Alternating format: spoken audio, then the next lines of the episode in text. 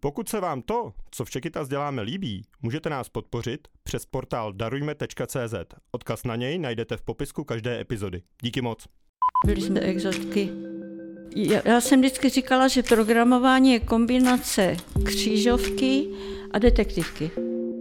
My jsme museli umět naplnit na dvacet čtyři hodin ten počítač současný a zároveň už jsme studovali novou techniku, která měla přijít třeba za dva roky. Kdyby mě paměť sloužila, takže jsem si mohla dobře vydělávat někde na západě ještě dneska. Czechitas podcast. Czechitas. Czechitas, Czechitas, Czechitas. Ahoj, vítám vás u poslechu dalšího dílu podcastu Czechitas. Já jsem Honza Schönbauer a dnes se nacházíme v brněnské kavárně a se mnou je tu opravdu zkušená programátorka. Bronislava Melinková začala programovat na přelomu šedesátých a sedmdesátých let. Tehdy se k programování používaly děrné štítky a počítače měly jen ty největší české podniky, ale o tom všem už nám poví sama programátorka. Bronislavo, dobrý den. Dobrý den. Doplním nejenom děrné štítky, i děrnou pásku, kde byly samozřejmě kódování bylo naprosto jinačí. I to mě potkalo v životě a to hned jako studentku, když jsem během studia na Přírodovědecké fakultě tehdy univerzity Jana Evangelisty Purkyně a ohlížela jsem se po prázdninové brigádě. Šla jsem na, za zkušeným docentem a ten zalomil rukama a řekl, v Brně je šest pracovišť. Dal mě adresy, já jsem si je obešla, všude krčili rameny, že teda jako na, ča, na, na, na období prázdnin, že to nemá cenu, to potřebuju delší zaškolení, ale zadařilo se, pak si pro mě z jedné přišli, z jedné firmy a, a byly to Vítkovické železárny. Dělala jsem vlastně to, že tam seděli programátoři, počítač měla, nyní je to fakulta obrany, mm-hmm. Univerzita obrany. Měli počítač a tam se chodilo prostě okýnko, zvoneček, zazvonilo se, předalo se dovnitř podklady, potkalo, počkalo se na zpracování a výsledky jsem zase zanesla těm svým kolegům starším. Oni na té pásce poznačili, kde se co má zalepit, kde se co má výděrovat. Páska se opravila, šla jsem znova. Takže to bylo první setkání vůbec s výpočetní technikou i s médiem zvaným třeba děrná páska. A kolik vám bylo let? To bylo ve třetím ročníku, dvacet dva, po, po třetím ročníku, jo. A kdy jste skutečně se rozhodla jít do té sféry těch počítačů, těch velkých sálových počítačů a kdy jste vlastně psala svůj první kód, dá se to tak říct? No to je, ano, to je, to je zábavné, protože já po maturitě v roce šedesát tři jsem si napsala studijní obor počítací stroje na té Přírodovědecké fakultě, tehdy samozřejmě neexistoval, takže jsem musela projít prostě matematickým vzděláním a první kódování bylo ještě jako během studia, kdy jsem byla přijatá na, tehdy to bylo generální ředitelství cihlářských závodů tady v Brně. Pro mě to bylo výhodné, protože bydleli, sídlili přes ulici ode mě. A tam měli děrnoštítkový počítač české výroby A sto. A ten děrnoštítkový počítač české výroby měl i svoje děrné štítky s kulatými dírkami. Na rozdíl od všech západních počítačů, které už taky jako ve firmách byly, ty měly štítky sice stejného rozměru, ale s obdélníkovými dírkami, takže to bylo jiné kódování a tam už skutečně šlo o programování. A potřebovali zpracovávat, bylo to hromadné zpracování dat, čili hromada vstupů, hromada výstupů. A měla jsem to štěstí, že vlastně zkušenější kolegyně absolvovala Vysokou školu ekonomickou v Praze a ta byla zaměřená praktičtěji než, než ta naše fakulta matematická, takže tam jsem získala přehled. Například to, že když zpracovávám jako množinu dat, které se říká soubor, tak první dotaz musí být, jestli už jsem na konci toho souboru. To je tak překvapivé prostě, že to, kdyby mě ta lektorka zkušená neřekla, tak vlastně, jo, tak běžel cyklus zpracování a nikdy mi nekončil. Takže takové zajímavosti jsem dostala hned na začátku programování do těla. A jak to programování reálně vypadalo? Nebo co byl výsledkem vaší práce a co jste dala do toho počítače? Dejme tomu, největší zkušenosti jsem měla snad s takzvanou em té zet kou, materiálně technické zásobování, zkrátka čili skladové hospodářství v podstatě. To samozřejmě cihláře zajímalo, protože měli podniky po, po celé republice a byla otázka, jako kolik mají materiálu na vstupy, kolik výrobků vlastně udělali, že jak to bylo drahé, za kolik se ta cihla má vlastně prodávat. A... Takže to byla hodně práce s daty. To, ano, to bylo vysloveně o hromadném zpracování dat. Čili někdo někde vypisoval nějaké formuláře, ty se potom v takzvané děrovně převedly do těch štítků, tím, že ty děvčata teda podle určitých pokynů vyděrovaly ty dírky a ta hromada těch děrných štítků, která se přenášela v krabicích po dvou tisících, tak prostě se s tím takzvaně nakrmil počítač, ale museli být určitým způsobem setříděný. A nedej bože, když někomu to spadlo, tak se to muselo znova prohnat třídičkou a znova se třídit a tak. A stejně se do počítače dostávaly i naše pokyny. Čili to byla ta, a ty pokyny byly stejně na těch děrništicích a byly ve strojovém kódu. Takže tam byla trojice čísel, která znamenala, že první, když byla jednička, tak znamenalo, že zatím potom byl odkaz na nějaké buňky, ve kterých byly nějaké čísla a ty se měly sečíst, dvojka, že se měly odečíst a tak dále, dokonce i rozhodování sedmičkou, do dneška si pamatuju, potom jako větev ano, pokračovala hned a na větev ne, byl odskok někam prostě jinam do té, do té paměti počítačové. A zajímavé bylo to, že ten, když probíhal ten výpočet, takže se dal zastavit a že se dal podívat dovnitř do obsahu těch buněk. To když dneska vykládám, tak to je prostě úplně sci-fi v podstatě. Jo? Takže tak. No a tak jsem teda půl roku odsloužila tam na tom generálním ředitelství a končila jsem školu, státnice, diplomka a už jsem měla určitý vztah a ten můj partner, ten prostě neměl šanci v Brně zůstat, takže nás život hodil na Hodonínsko a já jsem se šla ptat o práci zajímavým způsobem přes matčiny známí. Ano, tam je Emil, ten tam má nějaký počítač, Emile, jde ti tam nějaká mladá dáma. Mladá dáma přišla a Emil byl chytrý a vytáhl ze mě, že už mám praxi na á sto počítač a oni ho teprve měli dostat. Takže jsem byla prostě úžasně vítaná, což tedy znamenalo určitý nepříjemný, bych řekla, vztah s nastávajícími kolegy, protože jsem byla za první první vysokoškolečka ženská, která tam nastupovala a samozřejmě jsem dostala vyšší plat než všechny dámy na ekonomickém oddělení a tak, takže chvilku trvalo, než, než mě trošku střebali, ale šlo to. Bylo to normální v tu dobu, že žena obsluhuje počítač, nebo to jste byla výjimka? Nebyla jsem výjimka, na tom našem oboru bylo osm mužů a čtyři ženy. Jako když jsme končili tady tuhle, tu jenom tu naši fakultu přírodovědeckou, že těch možností toho vzdělání počítačového bylo víc. Je tady v Brně Vysoké učení technické, v Praze České vysoké učení. Takže vás byla třetina tehdy zhruba. Dá, dá se říct, dá mhm. se říct, akorát, že prostě postavení té společnosti tehdy bylo, no byli jsme exoti.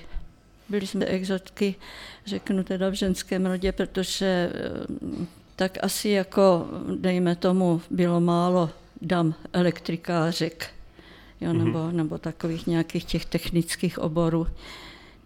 Takže to byla, to byla doba prostě začátku. Vy jste tady vysvětlila princip těch děrních štítků. Mně to na první dobrou se mi to zdá, že ten princip toho programování se příliš nezměnil, že se změnily spíš jenom Přesně ty nás, nástroje, je to tak? Přesně tak, to je, ano, takzvaná architektura počítačová se nemění naprosto. Je to postavené v podstatě už, představte si, já nevím, někdy od sedmnáctého století od, od řízení tkalcovských strojů, jo, kdy prostě šikovný syn tátovi vymyslel, když je takzvané žakárové, tkaní, čili to jsou dvě různé nítě, které se prolínají a dělají rubovou a lícovou nějakou, nějaký vzor, tak aby to bylo pravidelné, tak on mu vlastně udělal destičky, kdy ta nit procházela nebo neprocházela. Dneska tam nejsou nitě, dneska je tam elektrický proud, nula jedna. Další použití takové bylo zvukové například na flašinetech. Pokud jste se někdy setkal s flašinetem, tak to je úžasný pozorovat, prostě ťukne, neťukne, že? Takže tady taky, nuly jedničky. No a my jsme občas, protože počítače někdy tedy byly lenivé z nějakých důvodů a tak, tak my jsme říkali, že tam sedí trpaslíci a ti přenáší ty nuly a jedničky z místa na místo podle našich pokynů. No a když teda to dlouho trvalo reakce, tak jsme klepali, říkají, hej, trpaslíci, vstávejte. A to byl způsob, jak jsem já učila svoje vnoučata přístupu k počítačům. Jo, že tam je něco uvnitř a já musím umět tomu velet. Mhm. Když se podíváme na ty jazyky, které se používaly, řekněme od těch děrných štítků až po to, než jste šla do důchodu, co, kterými všemi nástroji jste si prošla, co, co, jste, co jste se naučila ovládat? Tak jak jsem byla já zaměstnaná u toho našeho, u té naší A stovky, u toho děrnoštítkového, tak tam byl strojový kód. Ale mezitím už existovaly počítače, já teda vezmu to, co jsem opravdu viděla, Minsk, a ten už měl programovací jazyk, a ty programovací jazyky byly na bázi angličtiny hned od začátku. A náhoda chtěla, že já jsem měla angličtinu i s konverzací na střední škole, takže pro mě prostě nějaký pokyn jako loop a end a begin nebyl problém, takže se mě to dobře učilo, ty jazyky. Já jsem byla zaměstnaná v podniku výpočetní techniky, který byl pod statistickým úřadem, dělal celostátní úlohy jako zpracování bytu, domu, volby a takové celostátní úlohy veliké a tam jsme používali Kobol. Krom toho jsem se setkala i s Algolem, protože jsem měla diplomku zadanou jako kompilátor pro Algol, vypadá to velice učeně, teda... Musím přiznat, že teďka dostávám do ruky diplom, diplomovou práci. Měli jsme velice šikovného na, té, na tom oboru numerická matematika, byl uh, Jiří Hořejš, který nás vlastně ze začátku učil analytickou geometrii a pak se specializoval. Potřeboval přeložit z ruštiny, protože to, když jsme chtěli západní literaturu, tak jsme ji šli kupovat do sovětské knihy na náměstí Svobody. Rusové byli první, kteří Koukám, to... Koukám, že opravdu ty čekali. Příkazy jsou stejné jako dneska skoro. Ty... Že? No, no, no. No, no, ku podivu. No a měla jsem ten, tu svou diplomku obohatit o vlastní práci. Já jsem si tam dala násobení matic, kterýma jsem se setkala už jako předtím a když se na to dívám, tak asi by to fungovalo opravdu ještě i dneska, jako možná pomůcka pro nějaké... Pro začínající programátory? Dejme tomu, nebo, nebo i možná pro nějaké jednoduché výpočty maticové. A jak se měnil, měnil ten hardware v průběhu času, kdy třeba nastal ten největší rozmach těch informačních technologií z vašeho pohledu, kdy jste si, kdy začaly ty počítače opravdu být rychlé? A rychlé byly vždycky. Mm-hmm. Byly přiměřeně rychlé rychlosti doby. Jo, tehdy se nečekalo na výsledky účetnictví pár minut, ale prostě když tam bylo čtrnáct dní, tak se nic nedělo. Takže dámy přišly, donesly podklady pro zpracování účetnictví k nám třeba. Prohnalo se to počítačem. Počítače jeli na tři směny, aby se zaplatili. A po pěti letech se kompletně měnili, takže vždycky za, za novější nějaký a rychlejší samozřejmě i výrobky. My jsme museli umět naplnit na dvacet čtyři hodin ten počítač současný a zároveň už jsme studovali novou techniku, která měla přijít třeba za dva roky. Namontovali si nové počítače a okamžitě museli umět zase vydělávat, čili my jsme byli pořád v takovém záběhu. To je opět stejný princip jako dneska, taky programátor se učí vlastně pořád novou a novou technologii. Ano, ano, ano, to je neustálý. No a tomu docházelo, k tomu zrychlování jako průběžně. To, že to byly dělné štítky nebo dělná páska, ale znamenalo, že když přišli sálový počítače, který třeba mezi který patřil ten Minsk, brzo vznikla takzvaná J O S O E P, jednotný systém elektronických počítačů, kde spolupracovali všechny ty socialistické státy. Výhoda byla v tom, že třeba Bulhaři dělali diskety, Němci vyráběli čtecí přístroje na ty diskety, robotrony. Jo, prostě každý stát měl, no a ty počítače sálovy byly Minsk, ty se vyráběly skutečně v Bělorusku a a vybavovali si s tím prostě všechny vypočetní střediska, jako stanice východní Evropy. Bylo nutné ty data nejenom teda zpracovat, odevzdat, ale taky uchovávat, protože třeba účetnictví, do dneška samozřejmě každý účetní pochopí, že taky musí vydat roční uzávěrku, roční výsledky, že? Čili každý měsíc se něco zpracovalo, někam uložilo a potom za rok, za rok teda vzniklo to, že hurá, splnili jsme plán na dvě stě procent a tak v těch sedmdesátých, osmdesátých letech. A to byly takový velikánský disky. Ona vůbec na těch sálových počítačích vlastně byly kolektivy techniků, kteří se starali o to, aby to vůbec jelo. Já jsem vždycky říkala, když někdo přišel a říkal, technici si čtou noviny. Jsem říkala, tak to je dobře, to znamená, že počítač jede, že momentálně nemusí kolem toho nic dělat. Pak byla obsluha přímo na sále, kteří donášeli někde z těch klimatizovaných místností ty obrovské disky, zakládali podle příkazu a pak byla parta programátorů, která byla mimo tyto prostory chlazený a, a prostě velela tomu, že těm, těm datům, které tam probíhaly, tak museli mít pod kontrolou. Setkala jsem se s tím v takovém muzeu výpočetní techniky, který má Vysoké učení technické, fakulta elektroniky v Brně na Bořetěchově. Tam, když jsem tam přišla s vnoučaty a měli tam modílek tady toho sálového počítače, tak jsem úplně říká je.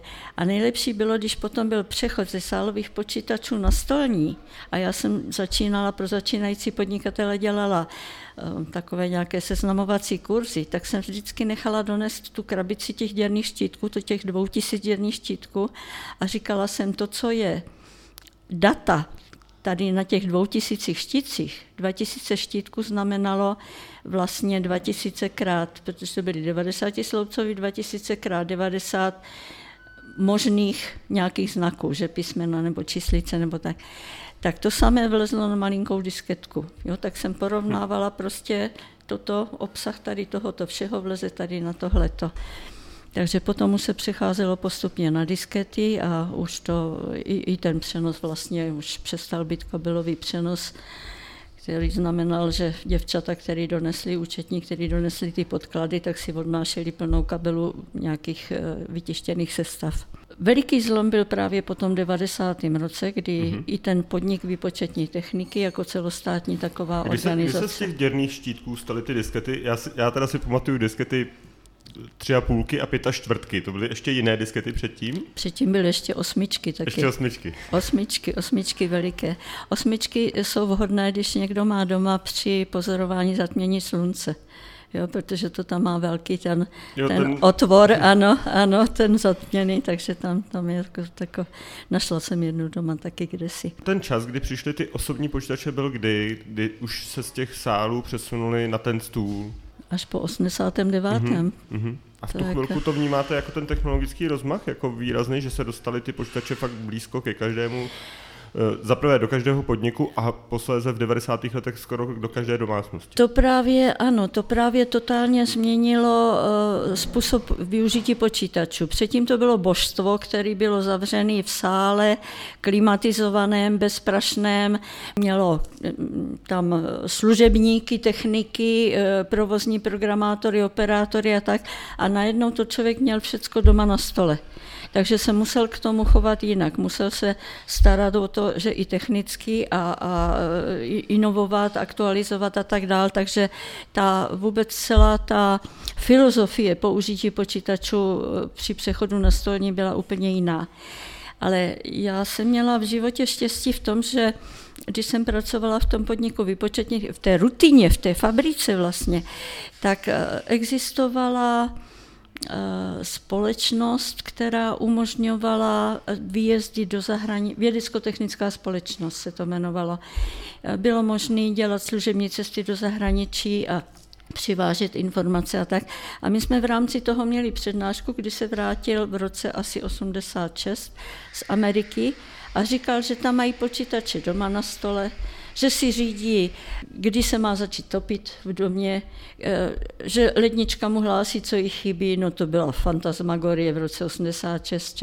Ale byla to příprava pro nás, když v roce devadesát jsme dostali ty počítače na stůl, tak prostě nebyl problém je jako ovládat. A programovací jazyky, já mám dojem, že, jsem, že ten Kobol tam potom byl upravený na ty stolní. My jsme sice učili Kobol sama... Kobol je známý programovací jazyk, ten se používá dlouho, ne? No, ten se používá pořád. Zjistila hmm. jsem, že kdybych, kdyby mě paměť sloužila, takže jsem si mohla dobře vydělávat někde na západě ještě dneska se znalostma Kobolu. My jsme učili teda ty podnikatele, ty, to, to byl tehdy první byl, že jo, malý operační systém, M S D O S, a to byly ty příkazy jako, já nevím, R D O S, a já už ani nevím, přesně si to nepamatuju.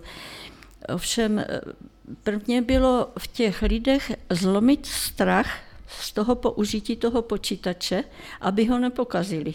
A já si myslím, že to je do dneška, třeba ve starších ženách, a že je velice dobře, že se objevila organizace jako vaše, která si myslím, že prvně by měla odbourat ten, takový ten strach. A to se snažíme, to je naším ano, cílem. Začíná to strachem z matematiky na druhém stupni školy. Bohužel, setkala jsem se s tím, protože moje vnučka jedna přecházela jako na střední školu a dostat se přes přijímačky byl neskutečný problém. Oni jsou tak chudáci zablokovaní, oni v tom nevidí tu krásu, kterou jsem já asi díky technicky nadanému otcovi, který byl jenom obyčejný úředník, ale protože nemohl za války studovat, tak neměl vysokou. To hledání, já jsem vždycky říkala, že programování je kombinace křížovky a detektivky. Jo, že máte nějaké stopy a ně, nějak to musí dohromady všechno hrát, aby to dalo kladný výsledek. Takže třeba ty děvčata to v sobě mají taky, tady tyhle, ty, ten přístup. Ale pak se mi to utne tím, že ježišmarja, slovní příklad. No slovní příklad je detektivka, podle mě. Tam jsou dané nějaké podmínky a, a něco z toho vyjde, že? Takže ten pohled na matematiku prostě způsobí to, že potom děvčat asi ubude tady v těch technických oborech dál. A jak byste se dostala, já se přiznám, že vy jste se ozvala sama do Czechitas. Jak jste se o Czechitas dozvěděla? Já jsem už dlouho v důchodu, žiju sama, můžu si poslouchat rádio, televizi podle svého a můj oblíbený pořad je v neděli ráno na, na roz, rádiu Dvojce, je to od půl deváté do devíti, půl hodinka, kdy je, jsou rozhovory se zajímavými lidmi. A já jsem chytla rozhovor s ředitelkou, zakladatelkou. zakladatelkou firmy Czechitas, paní Ditou Formánkovou, kdy prostě to, co jsem já prožila ve svém životě, tak to jsem se dozvěděla, že to někdo dál buduje. A to ženy a technika. Ženy a počítače prostě byly náplní mého života, dneska už hodně dlouhého, takže to mě velice zaujalo a tím pádem jsem si našla na internetu firmu Czechitas a poslala jsem tam nesmělý e-mail, že teda mám v sobě strašně moc naskládaných všelijakých zkušeností životních, jestli o to budou mít zájem, takže se dám k dispozici. A proto jste tady? Proto eh, jsem tady. To taky by mě zajímalo z toho důvodu, jak se, když srovnáte to postavení žen, my už jsme se o, to, o tom trošičku bavili předtím, ale to postavení žen a technologií a počítačů, jaké bylo dříve a jaké je dnes, jak to vnímáte? My třeba jsme měli větší danění. já jsem vydělala stejně třeba jako můj kolega, ale domů jsem donesla méně, protože jsem měla větší daně. Tam byla neustále prostě filozofie, že muž je živitel rodiny a to, co si žena donese, tak si nese jenom na svoje hadříčky. Že vy jste měla vyšší daň, než ano. kolega na stejné ano. pracovní pozici. Ano, tomu nikdo nevěří. Když se teďka narovnávají důchody, jo, tak o tom se vůbec nemluví tady o tomto, že já jsem státu odvedla vyšší daně, daně než, než mý kolegové. A to bylo jenom z toho důvodu jako restriktivního, aby žena neměla více peněz? No to nebylo restriktivní, to byla prostě filozofie, já nevím, z Rakousko-Uherska, nebo z, kdy ženy byly doma, že jo, ne, vůbec nechodili do práce. Takže my jsme, to, my jsme to lámali, lámali jsme to i politicky přes ženské organizace, že... No a bohužel tedy, jako když sleduju třeba statistiku Evropské unie, tak to platí do dneška, že žena na stejné pozici má tři čtvrteční plat proti kolegovi. Jo, takže to, to ještě tady tohleto vymítit z hlav, teda, že může být žena, žena úspěšná. Kromě toho ještě existovaly takzvané skleněné stropy od jak živa. Mm-hmm.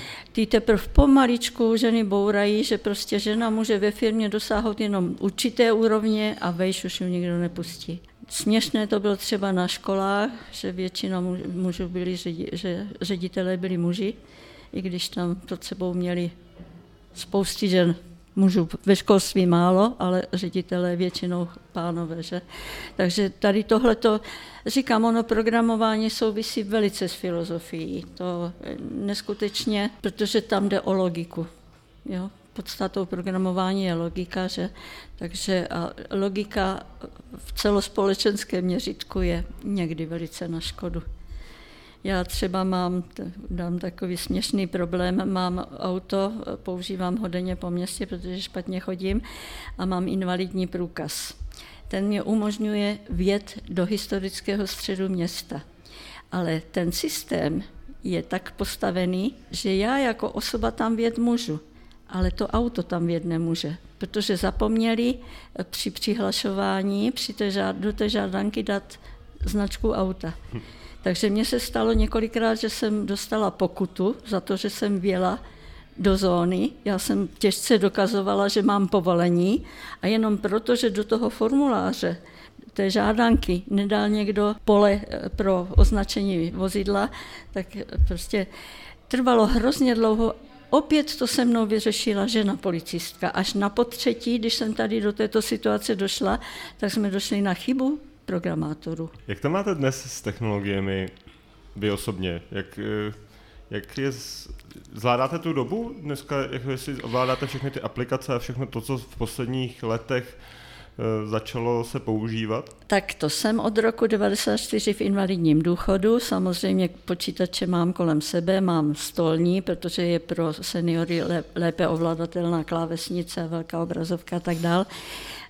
Naučila, vstřebala jsem teda i smartfony, mám i tablet, takže technikou jsem obklopená.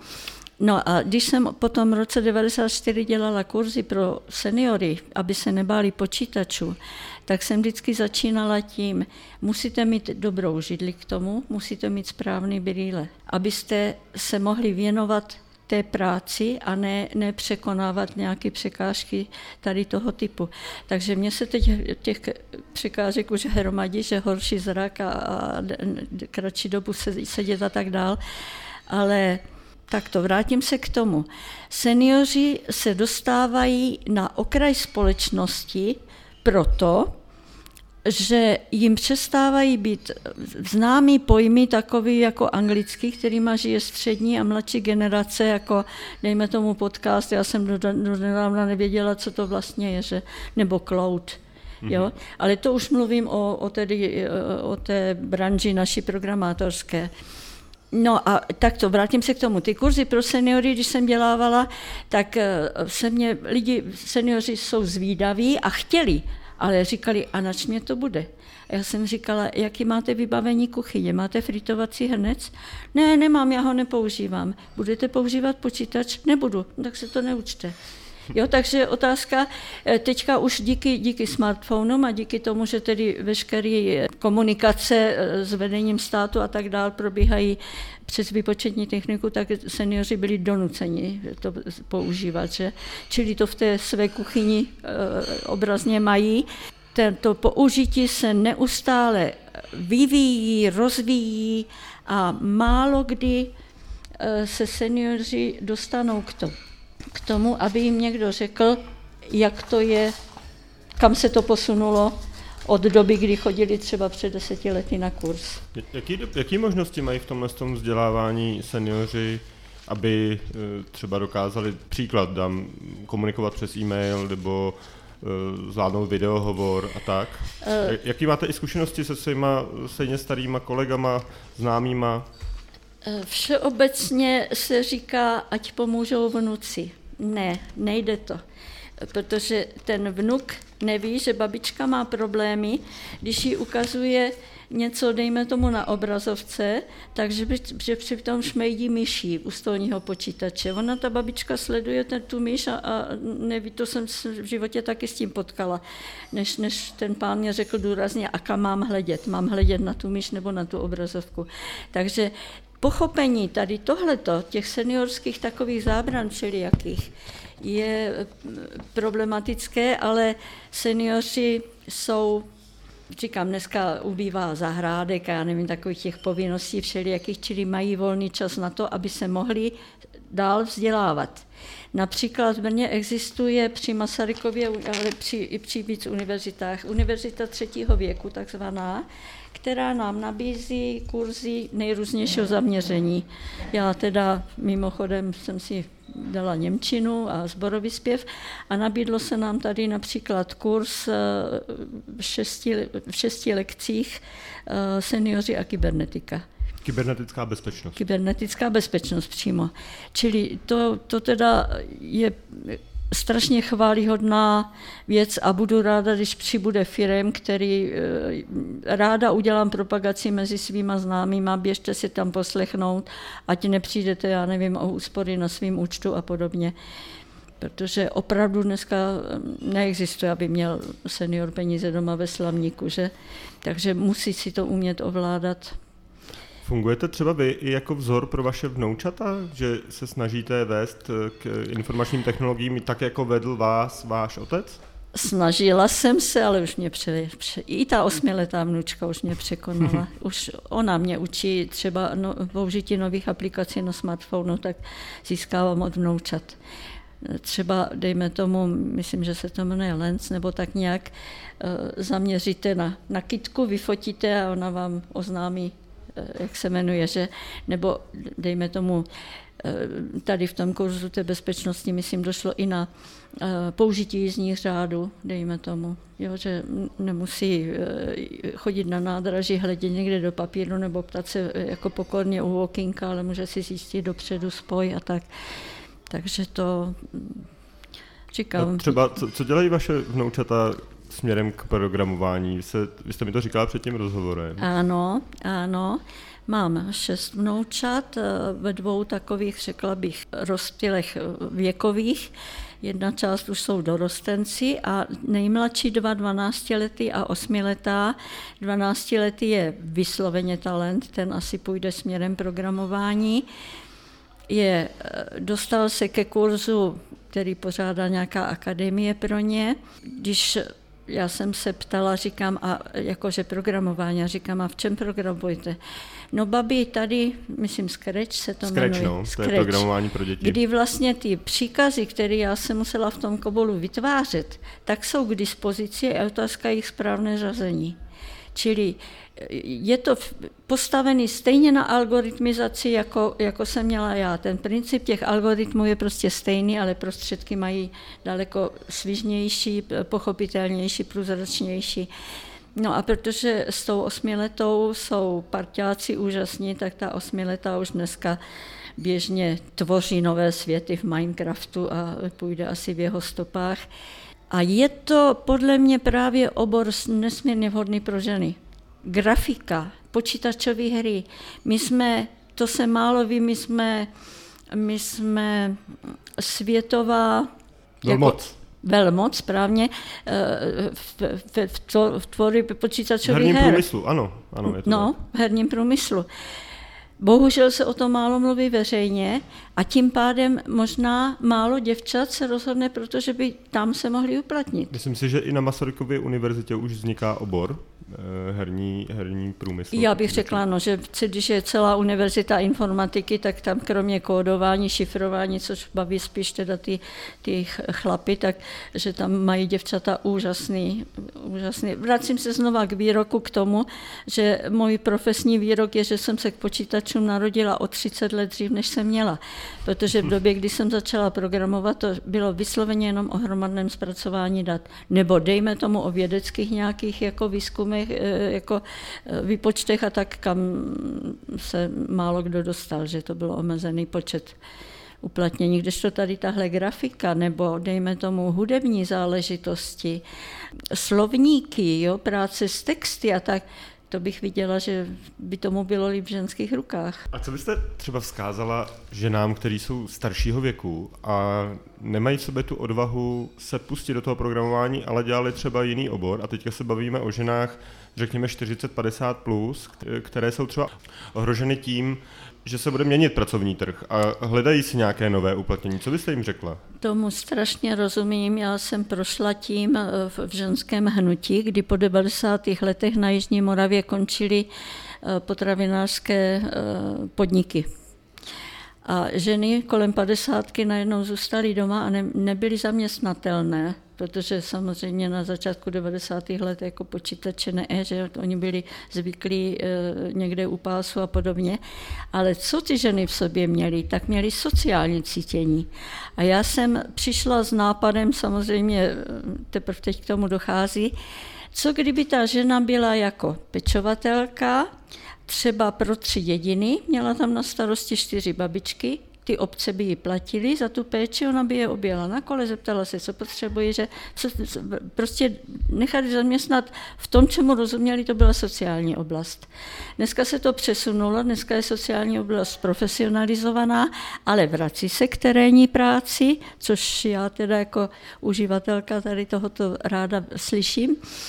A mají ženy už pojem o tom, k čemu by jim počítač sloužil, ale nikdo jim nenabízí tady tyto možnosti, o kterých jsem mluvila. Oni neví o tom, že počítač není jenom taková ta, ta bedínka, co jsou v tom ty drátky jakýsi a, a nedej bože, když já s tím špatně zacházím, tak ten drátek někde praskne. Tak, takže to už jako v těch ženách není, ale nevidí tady tohleto využití. Jo, grafické, um, audio, tady tyhle, ty. to, to, když, to by měla být nabídka na trhu a mělo by se ty informace k těm ženám dostat. Vidím v tomto špatný... Jde o to, jak odbourat ten jejich strach? Třeba to, že ano. by se přihlásili k nám na kurz, tak kde, kde, jak bychom mohli odbourat ten jejich strach, že ty počítače přece pro ně nebudou? Ještě vám řeknu jednu zajímavost. V, v letech, když jsem byla na tom už tedy v invalidním důchodu, tak mě poprosili na gymnáziu v Hodonině, jestli bych měla kurzy informatiky za onemocnělého tehdy specialistu. A tak jsem kývla, že jo, metodika nebyla žádná, tu jsem si já vymyslela a teď se mě sešli ve třídě v kvartě, čili to je devítka, mám patnáctiletí, sešli se mě hoši, kteří počítače doma měli a děvčata, které v životě na to nesáhly. Jedním prstičkem zkoušeli, jestli se něco nestane, když zmačknou klávesu. Jak je dát dohromady děcka na gymnáziu, nepoškodit ty děvčata, tak jsem vymyslela takovou věc, že ho, hoši jsem pasovala na asistenty, protože oni spousty věcí uměli líp než já.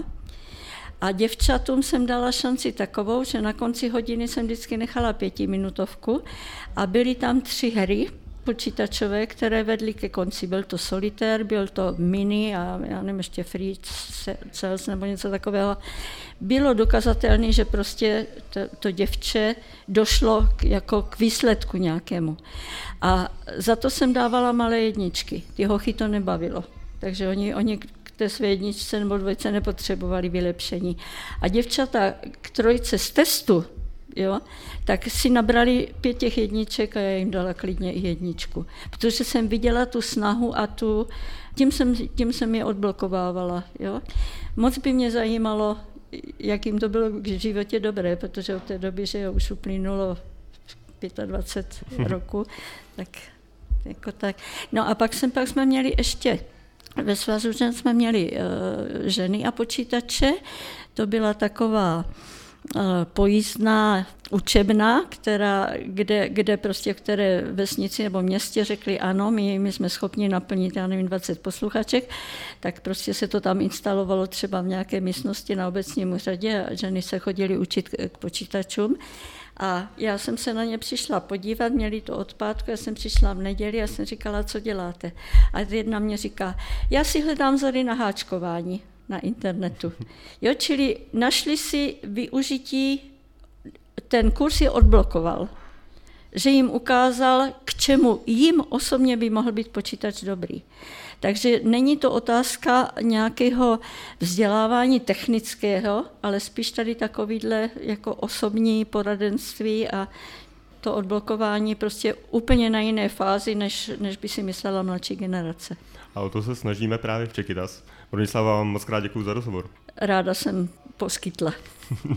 Naše posluchače a posluchačky zdravím a věřte, že í té je budoucnost, možná i ta vaše. Je to tak.